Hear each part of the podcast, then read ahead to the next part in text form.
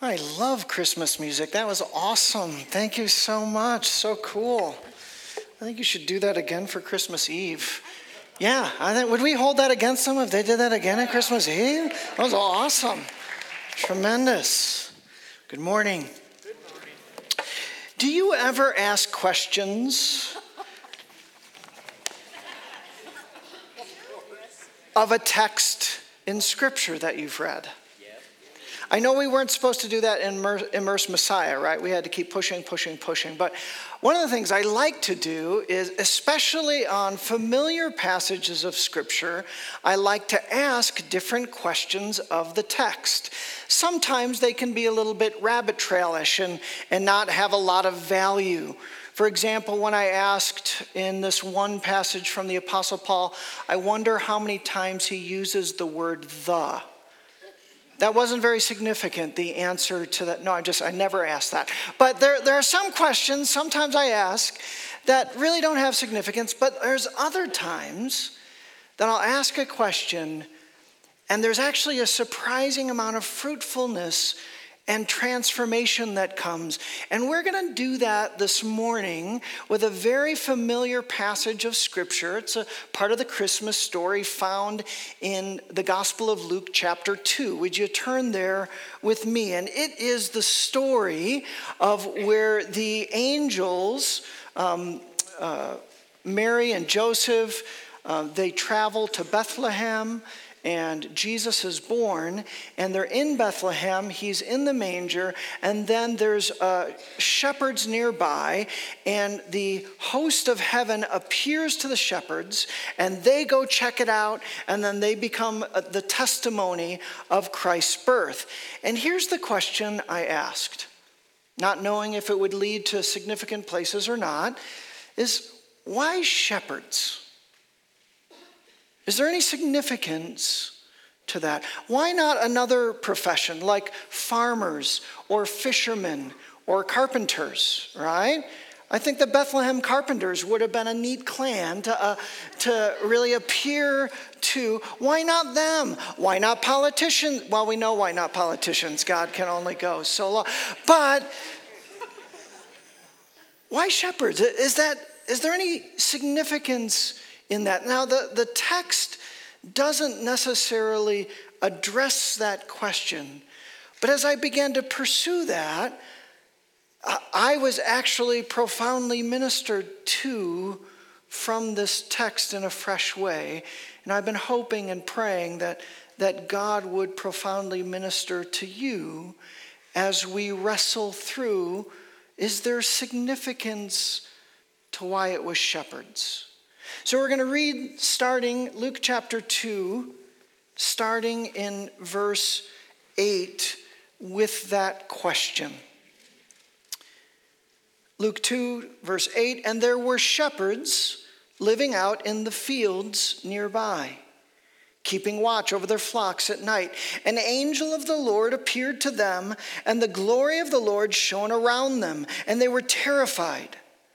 But the angel said to them, Do not be afraid. I, am, I bring you good news that will cause great joy for all the people. Today in the town of David, a Savior has been born to you. He is the Messiah, the Lord. This will be a sign to you. You will find a baby wrapped in clothes and lying in a manger. Suddenly, a great company of the heavenly host appeared with the angel, praising God and saying, Glory to God in the highest heaven, and on earth peace to those on whom his favor rests. When the angels had left them and gone into heaven, the shepherds said to one another, Let's go to Bethlehem and see this thing that has happened with the Lord, what the Lord has told us about. So they hurried off and found Mary and Joseph and the baby who was lying in the manger. When they had seen him, they spread the word concerning what had been told them about this child. And all who heard it were amazed at what the shepherds said to them. But Mary treasured up all these things and pondered them in her heart.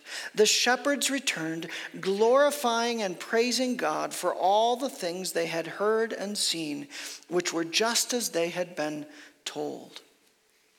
We have a little uh, creative video or one man video to help you enter into the story and think about this question.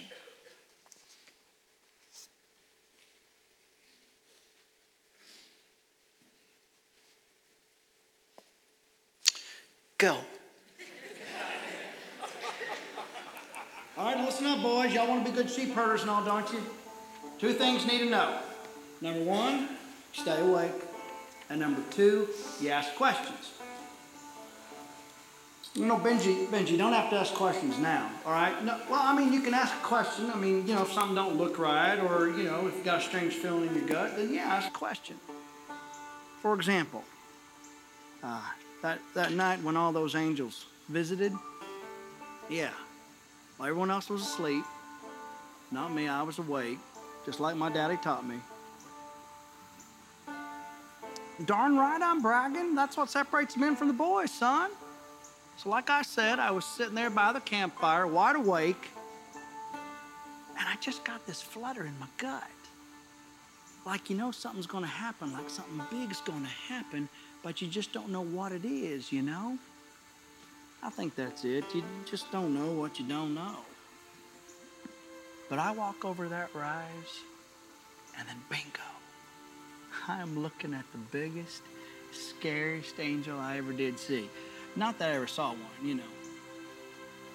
And you know what the first thing out of that angel's mouth was? Don't be afraid. Too late. And then that angel just got this nice look on his face. He said, uh, I've got a message to tell you. And then the big old angel said, A baby got born tonight. And he's going to save the world. And then a mess of them angels came around and they were saying, Glory to God. Glory to God in the highest. That's what they just kept saying. And then they was gone.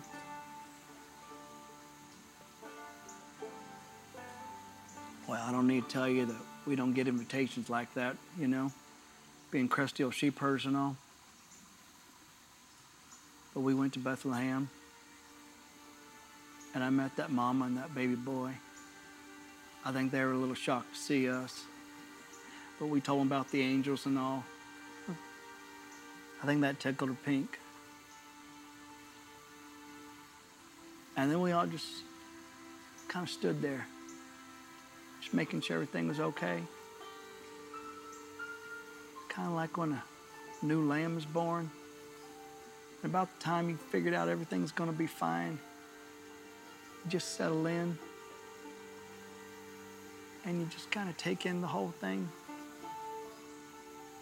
That's what we were doing. But this was different. Because underneath that big bright star, we was watching the world saving baby. And we got to brag on him a bit. And Benji, this old soul, it's been awake ever since.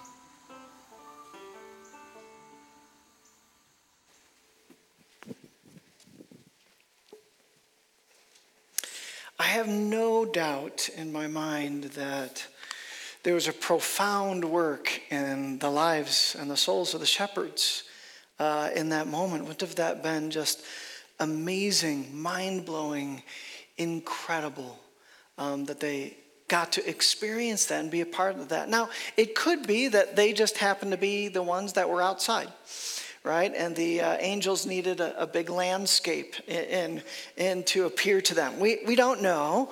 Um, but let me see if I can uh, bring a little bit of possible significance of why shepherds to this.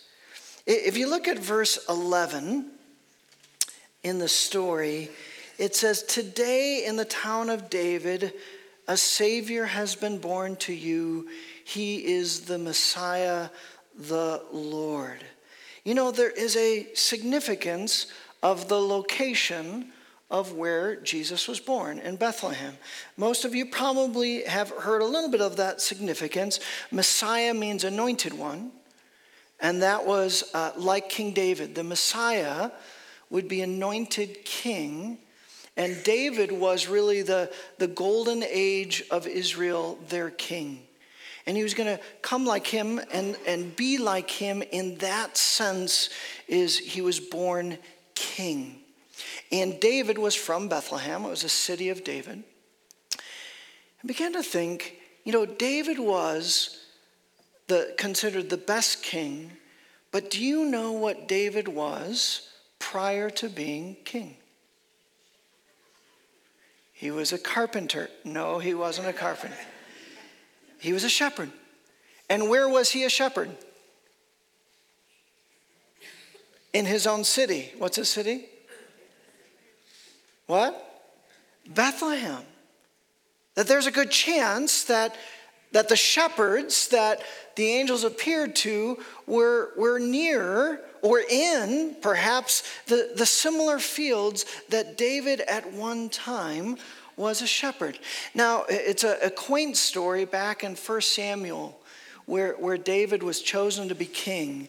And I think that story has significance for us. Um, it, it was the prophet Samuel, and God told him to go fill his horn with oil, anoint, he's going to anoint the king. And he sends him to Bethlehem, and he says, I'm going to anoint king of one of the sons of Jesse. Jesse had several sons. And Samuel walks in and he sees one son, and he must have really been big and brawny and kingish, right? And Samuel goes, That has got to be the one. And God says, No, that's not. And he says an interesting thing. He says, um, The Lord does not look, do not consider his appearance or his height, you see. The Lord does not look at the things people look at. People look at the outward appearance, but the Lord looks at the heart. It's right in that, that story, that ancient story of the choice. God is saying, No, it matters to me the kind of king that he will be. This is a crucial element. And then, in fact, Jesse had his seven sons go before Samuel the prophet, and God kept saying, Nope, nope, not the one, nope, not the one. And then all the sons went there. And Samuel's like, Is that all you got? Just these seven? And you know what Jesse says? He says, Well, I, there, there is the youngest, but he's out tending sheep. That's what he was doing. So they bring David in and they anoint David. And really, the statement of 1 Samuel, which uh, is significant for us in this story, is that the statement of 1 Samuel is God was saying, I want a particular king for my people. I want a king who's not going to be like other kings in the world. I want a king who's going to be, in fact, they were known as a shepherd's king. That there would be this sense of uh, the, the compassion, the gentleness, the caring nature of a shepherd that he has or she has for a sheep. That, that the king would not rule over in harsh terms, but it would be a statement that he was saying, I am looking for a king in David who would be that shepherd king who would really love the people that he leads. I think that's true of Jesus as well. This connection, it's a statement of the kind of king the kind of Messiah that Jesus wants to be for you and for me. Now, it gets a little bit deeper, in fact, because I think it's not only a statement of the, the, the kind of, of king. Ezekiel 37 24 would say this, talking about the Messiah, but references David, my servant David will be king over them, and they will all have one shepherd. So, really, God is defining the, the king role in shepherding terms. And then David, of course, we know would become king. And then David would write a psalm that most of you are familiar with. It's probably the most famous psalm. It's often read in funerals or different places. Um, do you know the psalm I'm talking about? Psalm 23. What does David say? He's talking about who God is to him. He's talking about the Father's heart in relation to him. And he says, The Lord is my, unfortunately, not carpenter.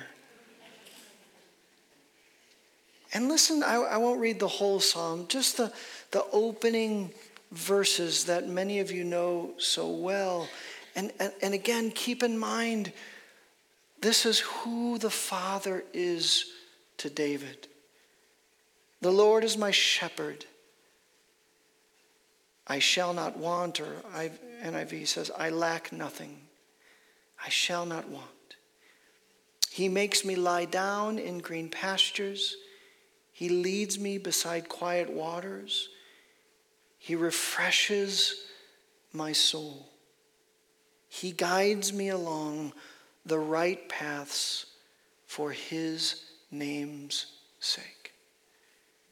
That the statement that David had discovered, this shepherd king, he not only learned the kind of king that he was want, that God was wanting him to be to his people. That was not only a statement of the kind of Messiah that God would want to you and I, but he was saying, this is who God, this is at the center of God's heart.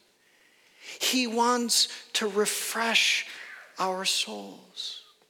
He wants to guide our paths. He wants us to lead us in, in this busy, hectic, challenging world. He wants to be the source of restoration and refreshment. And I thought, this, this begs the question is that who the Lord is being to me right now? In this Advent season, which seems to push away from the idea of a God who's shepherding our soul and leading us by right streams of, of water to renew us. We were praying this morning, and one of the folks prayed for all those who are hectic and busy and were shopping yesterday and all of those things.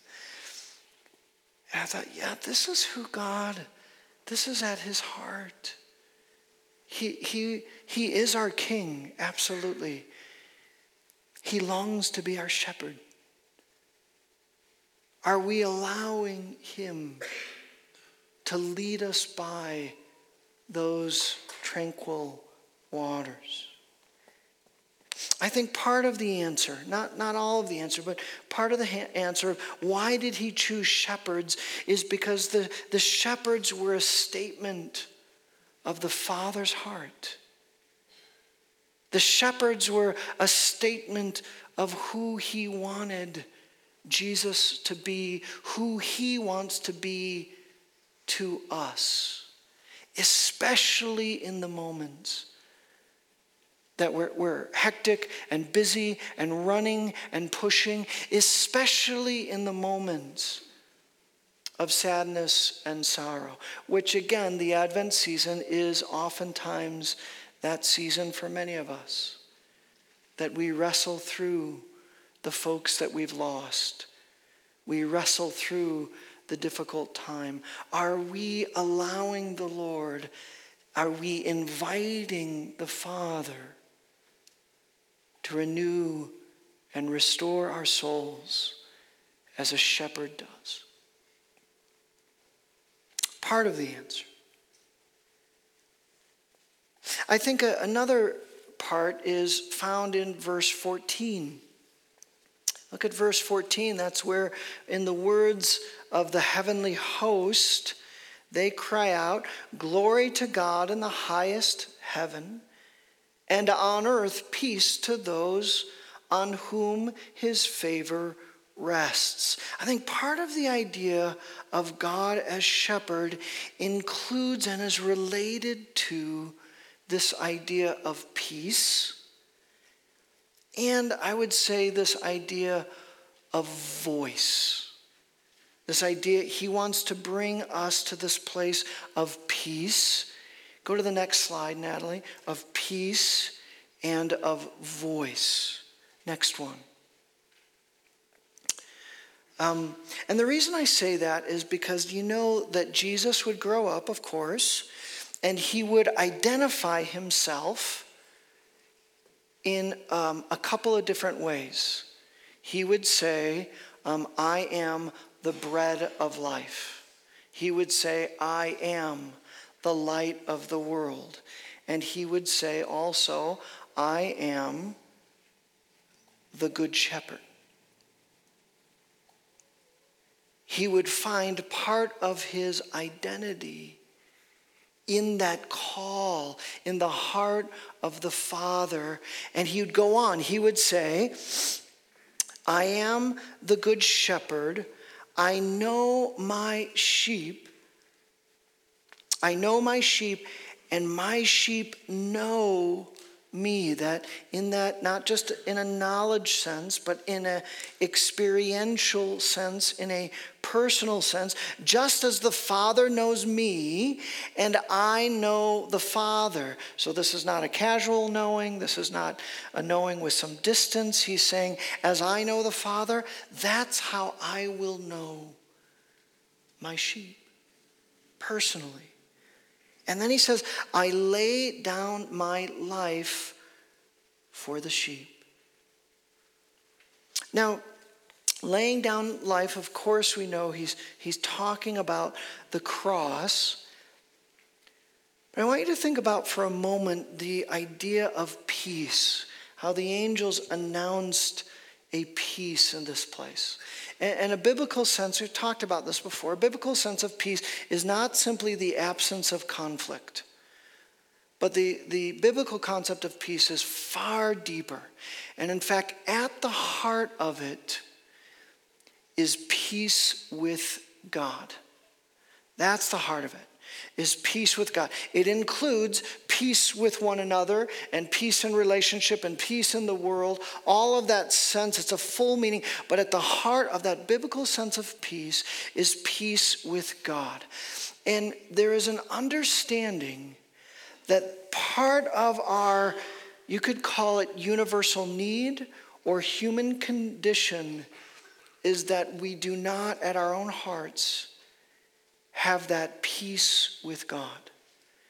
That we're born into this idea that we are all lost in, in the profoundest sense of the world, word. That we are lost and separated from our Creator. Isaiah says this We all, like sheep, see the connection there?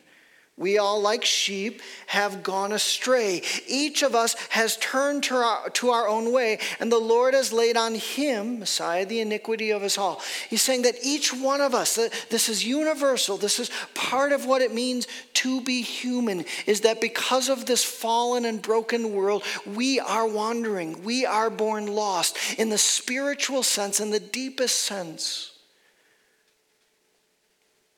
We're out somewhere in the fields not in the true pasture that we've been called to. And when Jesus says, I've come to be the good shepherd, he means that there is a invitation that I will, be, we're lost because of our sin, because of our brokenness, and the good shepherd takes care of the reason why we're lost and then invites us into that place of fellowship, of knowing God in that profound sense. And he would say, and I'll be the voice. It will be my shepherd's voice that I'll remove the barrier and I'll invite them into pasture. I'll play that role. Some of you have heard stories about um, that. I, I'm not a sheep herder, but so I just read about it. But the the idea that that sheep learn the individual voice of their shepherd. Do you know that? Like in places like the Middle East, Palestine, you, you'll have shepherds that they'll all water together and all that. You can have four different herds, four different shepherds, and they're all mingled together. But when it's time to go, they recognize the shepherd's voice or whistle or whatever, and they're drawn out. I was reading a story about cows. I thought it was interesting. You can have shepherds of cows cow shepherds. And uh, this story is from Uganda. And apparently, there's still a major problem in Uganda um, with uh, cattle rustling. And, and so they, they you know, steal cattle and so forth. And the army is responsible for catching uh, those and then returning the, the cattle to their owner. But the difficulty is, is who is the rightful owner of all these uh, cattle. And then there was a story uh, on BBC that talked about the army had gathered these folks, and this little old woman from a, a village um, a, approached the uh, cattle. She was claiming that um, she had a portion of her cattle stolen. And it says, they watched the video, remarkable thing happened. She called her cows by name, and to the amusement of the soldiers, as each cow heard her voice, it lifted its head and then followed her. As far as the army was concerned, it was a strong enough proof of the ownership as one could find. And I thought, how significant is that for us? That Jesus comes as the Good Shepherd, and he says, I'll be the voice. And for those of you, I, I want you to know my voice. I was thinking this Advent season, am I listening for his voice in, this moment? in this time? Am I letting the shepherd's voice be the primary voice in this moment? I, I think we have a lot of voices in the world, right? There's a lot of voices. From, uh, and sometimes they're good, sometimes they're not so good. Sometimes they're relative voices, sometimes they're commercial and commercialism voices, sometimes they're our own voice. And the question is what what is the voice that we're listening to in this moment? Are, are we, as part of our Advent celebration and preparation, are we too busy to hear any voice or to discern his voice? I, am with you in the Advent season. I have the busyness and the, and the gift shopping and the presence and sadness there. That's part of my experience of, of Advent each year, all, all of that. I was thinking, how desperately do I need to be paying attention to Jesus' voice, the voice of the Good Shepherd, especially in this season, especially in this moment? That I can't allow my soul to be overwhelmed or weary or sad or tired? Am I creating space to allow His voice to fill my soul and renew my soul? I think part of the answer of why shepherds is because also we're all lost and wandering that we, we all, like sheep, and, and not just salvation, that, that is, I think salvation is, is crucial in that. If you've never heard the shepherd's voice and received Christ Jesus as your Savior, I would love to connect with you. I'd love to have coffee and talk about what that looks like. But I'm also talking about in the day to day. I think there's a tendency that our soul wanders on a regular basis. Would you agree with me, or am I the only broken one that just. that I wrestle with the wandering thoughts, the wandering soul, and so easily, I hate to admit it, I can wander from the presence of my Good Shepherd. And so part of the challenge is asking the question how do I wander back? How do I listen for his voice? How do I return to that place? There's a, a, final reason that I thought of, which is not quite as straightforward. Talking about the universal need, Jesus would say in Matthew 9, 36, he'd say this. Then he said to his disciples, or, uh, no, uh, Matthew 9, 36, when he saw the crowds, he had compassion on them because they were harassed and helpless like sheep without a shepherd. He saw the crowd. Right after that, listen to what he says.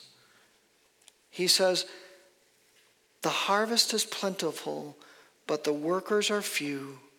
Ask the Lord of the harvest, therefore, to send out workers into his harvest field.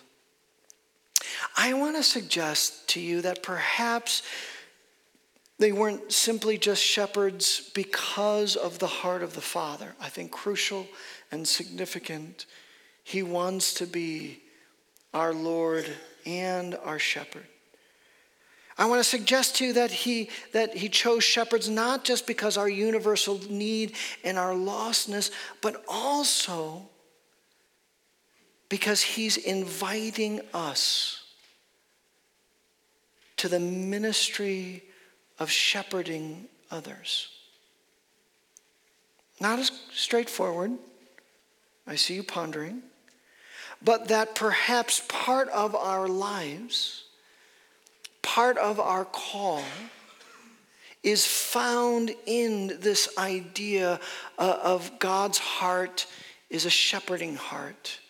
That Jesus came as a shepherd king, that Jesus endows the ministry of his church and his people with this idea that we're called to play this role to the world, that the world is lost, that the world is wandering.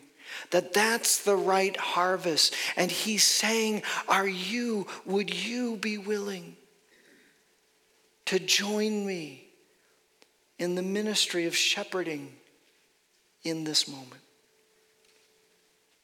My thought went to our purpose and calling that I be, believe profoundly that He has a purpose and calling for each of us. That's part of the meaning of this life. He endows us with gifts, with calling. We're meant to find that. And I thought of Peter when Peter he betrays Jesus. You know the story and there's profound sadness. Then Jesus is resurrected. Peter's still deeply sad, and there's a moment where he reinstates Peter.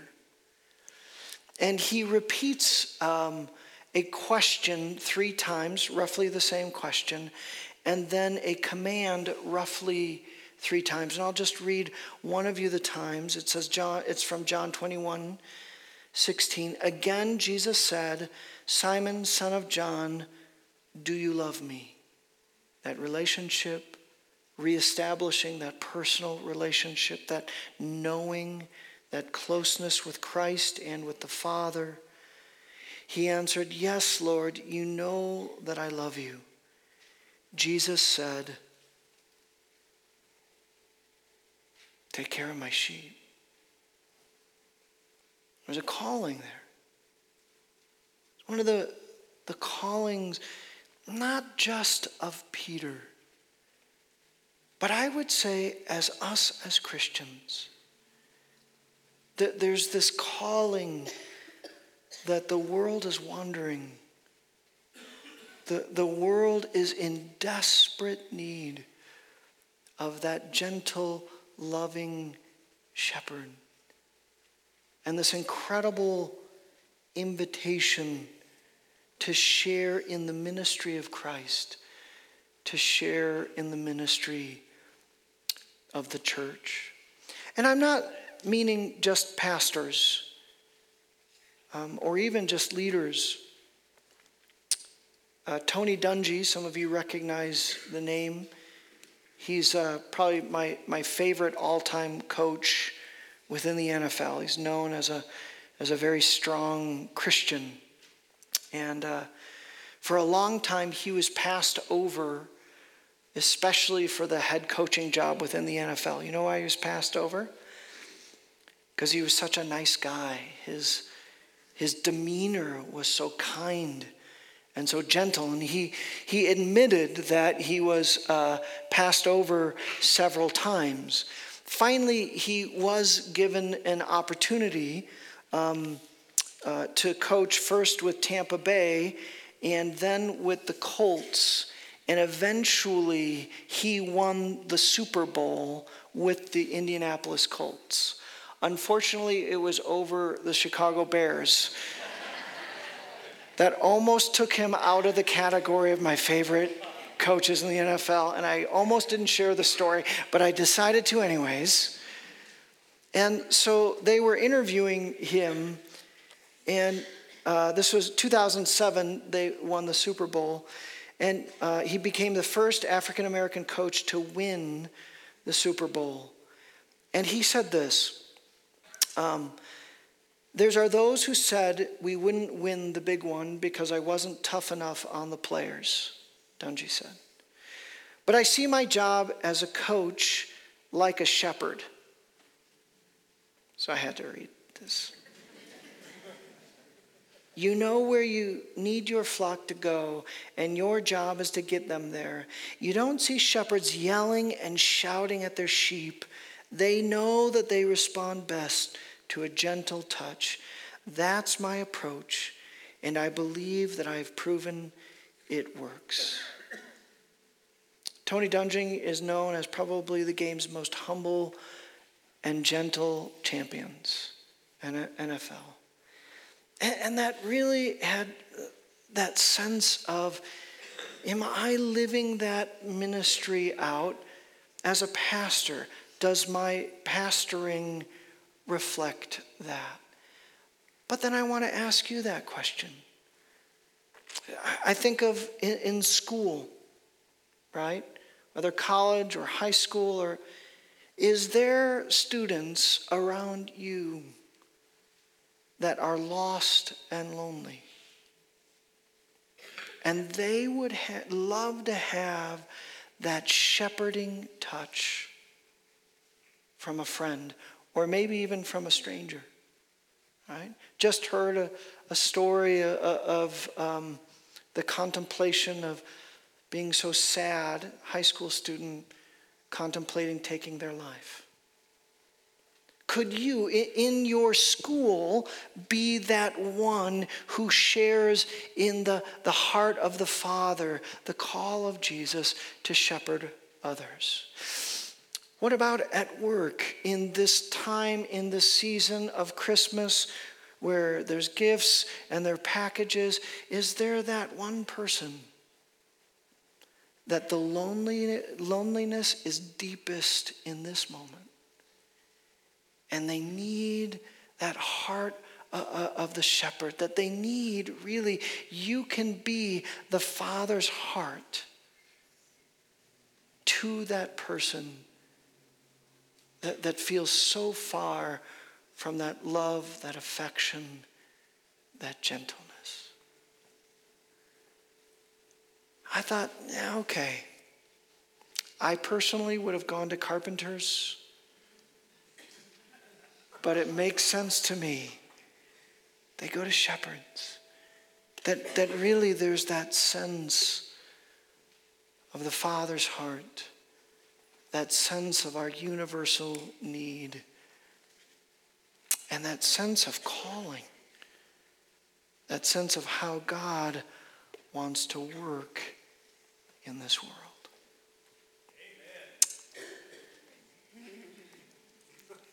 Would you pray with me?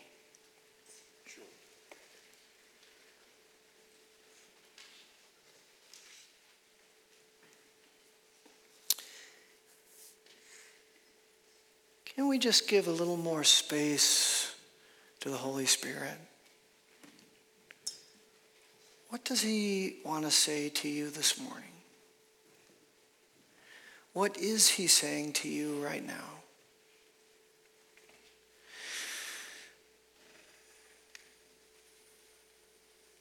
Maybe for some of us, we've never seen God like David did in that Psalm 23.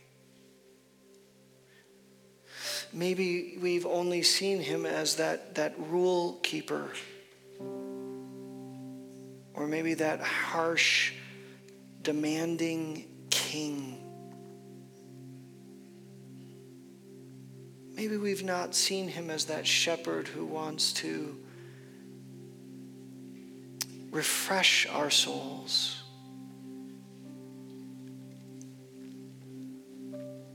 want to suggest that in this Advent season that that's exactly who he wants to be to you right now. Right now. Father, some of us are in that place. Or perhaps some of us have forgotten that's who you are.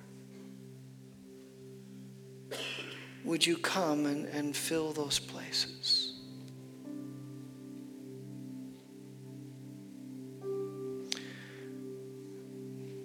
Father, for, for some of us, uh, that idea of voice that you're speaking, that you're inviting,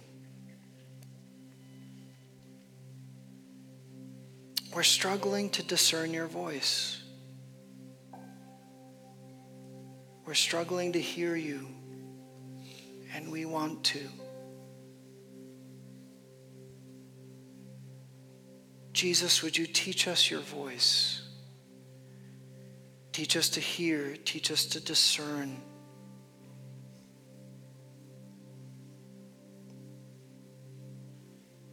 We're so thankful, Jesus, that your yoke is gentle, that you're humble at heart.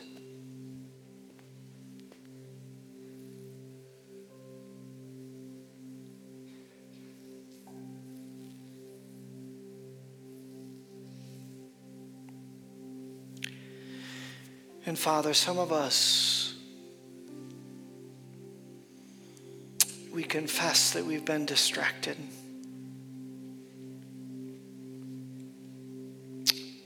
That we've been busy uh, with the things of Christmas rather than recognizing the, the lost hearts, the lonely souls, those who would love Uh, tender voice, voice of compassion, a touch, an invitation.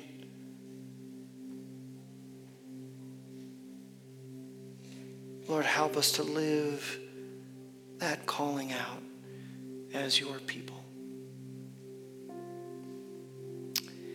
Help us not to be so self centered or even family centered that we miss the other centeredness that really is at the heart of Christmas.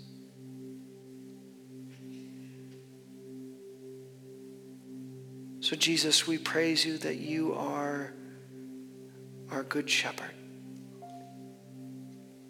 Help us to walk with you. In your precious and powerful name we pray. Amen. Can we stand together and respond with a heart of worship? We'll have some prayer, folks, if you'd like to be prayed for in any particular way. have a particular need, they'd love to pray for you.